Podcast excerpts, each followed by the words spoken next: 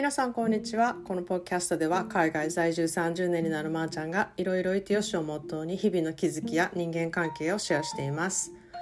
Hello everyone Every Wednesday I go for a walk with um, Leslie, my friend Leslie, and our dogs. Um, sometimes we walk around my neighborhood, and sometimes I walk around her neighborhood, which is the Midtown. And this morning we walked around um, her neighborhood, which is the Midtown. And downtown is not really that great um, to see the homeless, and, and it's it's not that really good environment to walk around. But Midtown is it's kind of fun there are some stores um, starting to open up and you see a lot of houses that is kind of renovating um, during the COVID that like everybody else is doing, uh, repainting their house and redoing their front yard and stuff like that. And it's just kind of fun to see their ideas and uh, what kind of flowers and plants that they're planting. And that's one of my uh, favorite thing to do um, every Wednesday with Leslie. 皆さんこんにちはいかがお過ごしでしょうか と毎週ね水曜日の朝はあのお友達のレスリーと犬の散歩がてらにねミッドタウンをお散歩するんですねでいろんなお店があってこう少しずつオープンしてきたりこう新しいお店がね出てきたりとか歩いて見てるだけでこう街の様子が分かってこう今ってこんな感じなんかなっていう感じがちょっと分かって楽しいんですね。で、まあ、ダウンタウンはもうすごくホームレスで溢れているしコロナで結構ね街の寂れ感が半端なくってこうあんまりね歩き回りたいっていうふうに思わないんですけれども、まあ、ミッドタウンは結構住宅街も交わっててねとっても歩きやすくってあのコロナ期間中のロックダウン中にあの家のねリモデルとかあの前庭を快適にする人がやっぱりすごく多くなって新しくね塗り直した家のペンキの色のを見たりとか、うん、今こういう色流行ってるんやなとかこういう感じの前庭とかこういうあの植木を植えたりとかお花を植えたりとかこんな感じでデザインしてるんだっていうそういうねなんかアイディアをいただいたりとかしてねすごくあの歩いてて楽しいんですね。で、まあ、レスリーは過去ね、まあ、知り合ってすごく長いんですけれどもあの過去10年に4回引っ越しをしてるんですね。で全てあの、まあ、彼女の投資の仕方なんですけれども家を買ってでそれをリノベしてまた売るっていうそういうあのことを繰り返しているんでその毎回売るたびにもうすごく利益が出ていてあのそういうこう投資の仕方をしている人なんですけれども、まあ、彼女はお金をかけずにスタイリッシュにレノベーションするっていうのがめちゃめちゃ上手であの私いつも本出したらいいのにっていつも言ってるんですね。YouTube でもいいんですけれども、まあ、そのスキルが本当にすごくって人をこう雇ってあのレノベーションするっていうこともあのする人多いと思うんですけれども彼女は結構自分でやってしまうんですよね。でここどうやってやったん？なんでそんなやり方知ってるんとか聞いたらそのお店にホームセンターとかのお店に行ってそこで分かってる人に聞いたりとかあのあとは YouTube 見て調べたりとかなんか自分で何でもこうやってみてあのやる方なんですよね結構大掛かりなこととかでも。であのうちの家もねちょっとレノベーションしようってことになってあのレスリーに見てもらっていろいろアイディアをいただいたんですねでそういうアイディアをいただくっていうことだけでもまずお金を払わなきゃいけないんですよね普通はで、まあ、ありがたいことにあの無料でレスリーが私たちがどう考えてもどうにもできなかった場所これどうするって言っててここはこうしたいけどこれできるんかなとかそういうのでもなんかごちゃごちゃしてた場所があったんですけれどもあの彼女の一言で「えこれこうしたらいいんちゃう?」みたいな感じでやっぱり見る人が見たらすぐそういうアイディア出てくるんやと思って本当にびっくりしたんですね。でまあそのあのアイデアを聞いてでこういう人を雇ったらいいと思うよ私もこの人使ったからっていうそういうねインフォメーションとかも全部もらってあのこれからねちょっと変わっていきそうで楽しみなんです。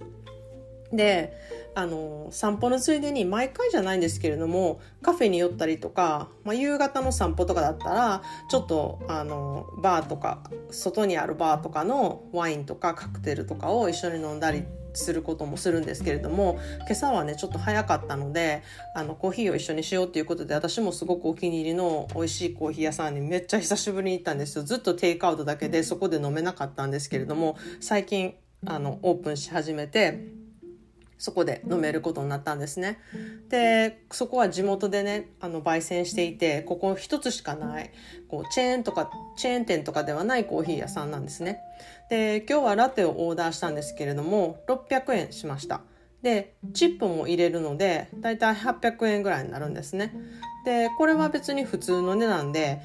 まあ、特にアメリカでもカリフォルニアではカフェとかレストランの値段が日本に比べたらすごい高いなって思うんですけれどもあのこの値段はまあ普通かなって思います。まあ中にはこれが高いって感じる人もいるかもしれないんですけれどもあの別にとりわけてこのコーヒー屋さんがあのすごくお金を取ってるわけでもないんですね。でも日本って本当にランチのなんか定食とか行ってもデザートとコーヒー付きでなんか1200円とかもう1000円もいかへんところとかもあったりしてこんなんでこのお店やっていけんのかな？みたいに思うことがめちゃくちゃ多いんですねしかもチップもないしでめちゃくちゃ美味しいしなんか日本ってどうなってんのやろってすごい思うことが多いです。であの私はねここのあのコーヒー屋さんのバリスタがすごくトレーニングを受けていてねあのエスプレッソマシンをあのちゃんと使って入れていたりすることとか、まあ、地元にしかないしここでしか焙煎していないコーヒー豆を使ってるっていうこともあったりあと本当にコーヒーがもう本当に美味しいっていうこととお店の雰囲気とか来てる人の雰囲気がいいっていうこととかからこのお店をやっぱりサポートしたいっていうことで800円は全然満足できる値段なんですね。でもしラップトップとか持ってってここでお仕事するってなったら800円は何やったらめっちゃ安いなって感じるくらいなんですね。でも、まあ実際私は毎日カフェには行かないし、まあ家ではその気に入ったカフェのお豆さんを買って、家でドリップで入れているっていう感じなんで、まあ、カフェに行く時はそのやっぱりバリスタさん代だったりとかその場所代だったりとかその機械エスプレッソマシンのあのでドリップするそのあの味だったりそういう費用だと思って出しています。にこうリッツ・カールトンとかフォーシーズンとかのね一流ホテルのコーヒーの値段はどうなんやろって考えたんですね。で日本の値段を調べたらだいたい1200円から1800円ぐらいっていう風になってたんですねでしかもチップはないじゃないですか。でアメリカのリッツ・カールトンとかフォーシーズンとかのホテルの値段はなんと3800円ぐらいしますその上チップもいるので絶対4000円を超すんですねでもまあ場所サービスゆっくりする時間とか贅沢を味わえる時間代っていうことですよね。でまあアフタヌーンティーとかもあるんですけれども日本だとこうピンキリでだいたい3500円ぐらいから6500円ぐらいであるんじゃないかなって思うんですけれどもアメリカではアフタヌーンティーは、まあ、一流のホテルだったら1万円を超えるところがほとんどです。なのでうんなんか私が思う思ったのは日本ってアフタヌーンティーをこうエンジョイする人が多いから、うん、一般的にあのそういう人がアメリカより多いからちょっと値段が下げれるんじゃないかなって思ったりもしてるんですね。でアメリカはやっぱり貧富の差があのすごくあるのでもうお金持ちって言ったらめちゃくちゃお金持ちなんですけれどもその層がやっぱり、うん、一般的ではないのであの、まあ、そういう人もいるとは思うんですけれどもだから1万円を超えたりとかしてるのかなっていうふうに感じています。で私はね子供ができてからそのもののね価値観っていうのを、うん、ものの価値観とか値段とかってどうやって教えたらいいだろうってめっちゃ考えたんですね。で私の旦那さんはこう現実主義でなんかそんなもんに別に必要以上のお金をかけるのは馬鹿げてるっていうふうに思う人であの何がエネルギー代やねんみたいな感じなんですよ。でも質にはめっちゃこだわる人なんでまあ、いい商品をなるべく安い安く買う努力をするみたいな感じなんですね。でもあの、まあ、いいものにはお金をかけなきゃいけないっていうことも分かっている人なんですね。何が何でも安ければいいっていうわけではないのも分かっている人ですだけどそのものが持っているエネルギーに対しての価値観っていうのは私がずっと言い続けてることでそれを私が感じてることで、まあ、だいぶね最近はねその私が言ってることは分かるようにはなってくれたんですけれどもそれはまあ、私に対してはそういう価値観で払ってあげようとかそういうのはあのすごく分かってくれるようになったんですけれども自分は別にそういう価値観がいらないし分からないからそんなエネルギー代を払わなくてもねいいっていうふうに今でも思っていると思います。でまあ子供たちにもそのエネルギー代をね分かってもらいたくてそれをね知った上で自分で決めるっていうのはやっぱり大事だと思うんですね。でエリーもそれを知らないでなんか安ければいいとか、まあ、これは質がいいからいいとかじゃなくとかしか思ってなかったらその私みたいにそのエネルギーに対して払ってる人がいるっていうことがわからないんですよね。なのでこうものの価値観にはいろいろあって自分のものに対する価値観とかそのものが持つエネルギー代っていうのをねやっぱり知ってほしいなって思うようになったんですね。で小さい頃からあの子供たちにこれ安いチョコレート5つ欲しいかそれともめっちゃいい美味しいチョコレート1つだけ欲しいかっていう選択をさせたりとかまあちょこちょこそういうことをあの考えさせるようなことはやってきたんですね。でまあ今はあの上の子の高大は15歳でスケートボードをするようになってこうスケボーのものとかがやっぱり欲しくなってくるじゃないですか。でこうスケボー店でもいろいろあってチェーン店のセールスもセールものをね頻繁に買うよりこう地元のスケートショボードショップで一点物を買うっていう選択をね結構するようになったんですよ。で、まあ、ネットですぐ買安く買えるっていうんじゃなくって地元のお店をサポートする。大量生産された T シャツを5枚買うより誰かが手掛けたデザインのものをちょっと少し高いお金を出してあのその一点物だけとかあまり他に知られてないっていうそういうものを買うっていう。なんかそういうことにあのまあ言ってみたらエネルギー代ですよね。結構それを感じる子になってるんじゃないかなっていうふうに思います。で最近のねスケボーブランドとか文化はそういうメッセージを結構出していてねとってもいいなって思うんですよ。そのあのチェーン店をサポートするんじゃなくてローカルのそういうあの地元のスケボーショップをサポートするとかなんかそういうメッセージがね若い子に届いているように思います。で、まあ、彼はもう身長もね結構あってこれ以上あんまり多分伸びることもないからこう少ないものを着回すっていう結構ミニマリストなテイストを持っているなっていうふうに思います。まあ、男の子っていうのもあると思うんですけれどもででもね靴はねスケボーしてるともうすぐ穴開くんですよ。なので、まあ、デザインとかよりも生地この生地は丈夫で穴が開きにくいとかそういうとこ重視してたりとか値段もどっちみちすぐ穴開くからっていうので安く長持ちできるようなものをあの選んでいるように思います。で下のこのオードリーはあの12歳なんですけれども、まあ、結構バリエーションのあるおしゃれがしたいっていうので今ちょっと流行っているものをまだ成長もしているしすぐ着れなくなったりするからセカンドハンドで買ったりとか安いものをちょっと多めに買ったりとかそういう選び方をしています。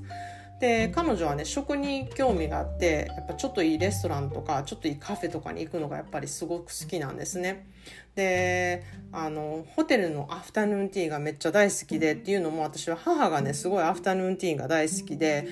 日本に帰った時にあのオードリーが小さい頃から私と3人でこう行くっていうのが結構お約束なお約束になってていてたんですね。でまあそれがなんかもう彼女にピタッとはまってしまってこうちょっとよそ行きの服をねお洋服を着てあの素敵な食器とかめっちゃ可愛くデコレーションされたねケーキとか食べ物とかあと角砂糖入ってるなんか器とかもうそういうのを眺めるのがめっちゃ大好きでもうそれ以来こうちょっといいところに連れて行ったりとかすると盛り付けなどをねすごく家で真似したりとかもう家で本当にアフタヌーンティーもあのよくしま自分でやってますしなんかそういう場所のね影響って結構大きいんだなってあの感じました。でこう子供ながらにね感じる大人っぽい場所ってうんなんか彼らたちにとってはすごく違う風に映ってて面白いんだろうなって思います。で反対にこうアメリカではこうカントリークラブっていう会員制になってる場所で過ごすお金持ちの家族っていうのも結構多いんですね。でそこにはやっぱり小さい子供連れがあのいて連れて行ったりとかして好きなものをねプールサイドでいつでもオーダーして出てくるっていうサービスに慣れてる子供とかも結構いるんですね。でそういうのがやっぱり当たり前になるとなんかそういう風な場所に行った時でも別に普通のことやからめっちゃ素敵とかすごいとか高級感あるとか感じることが全くないんですよ。でなんかそういう子供に育つのもどうなんかなって私は思ったりしてたんだけどそういう子供ってやっぱりすごい気前がいいんですよね。物に執着心がないので自分のおもちゃをめっちゃ分け合うこともできるし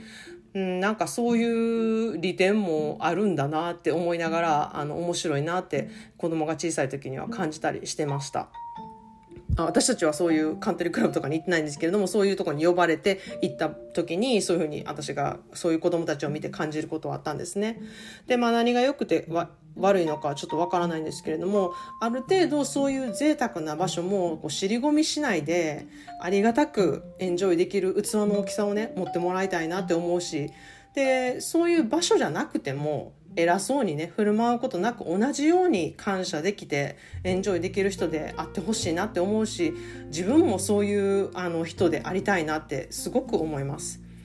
でまあ皆さんはどんなコーヒーを今日はお飲みになられるのでしょうか？でどんなコーヒーであってもこうその価値をね見出せるような味でありますようにと思って今日はポッドキャストを撮ってみました。それでは皆さん今日も良い一日をお過ごしください。Thanks for listening and have a great day.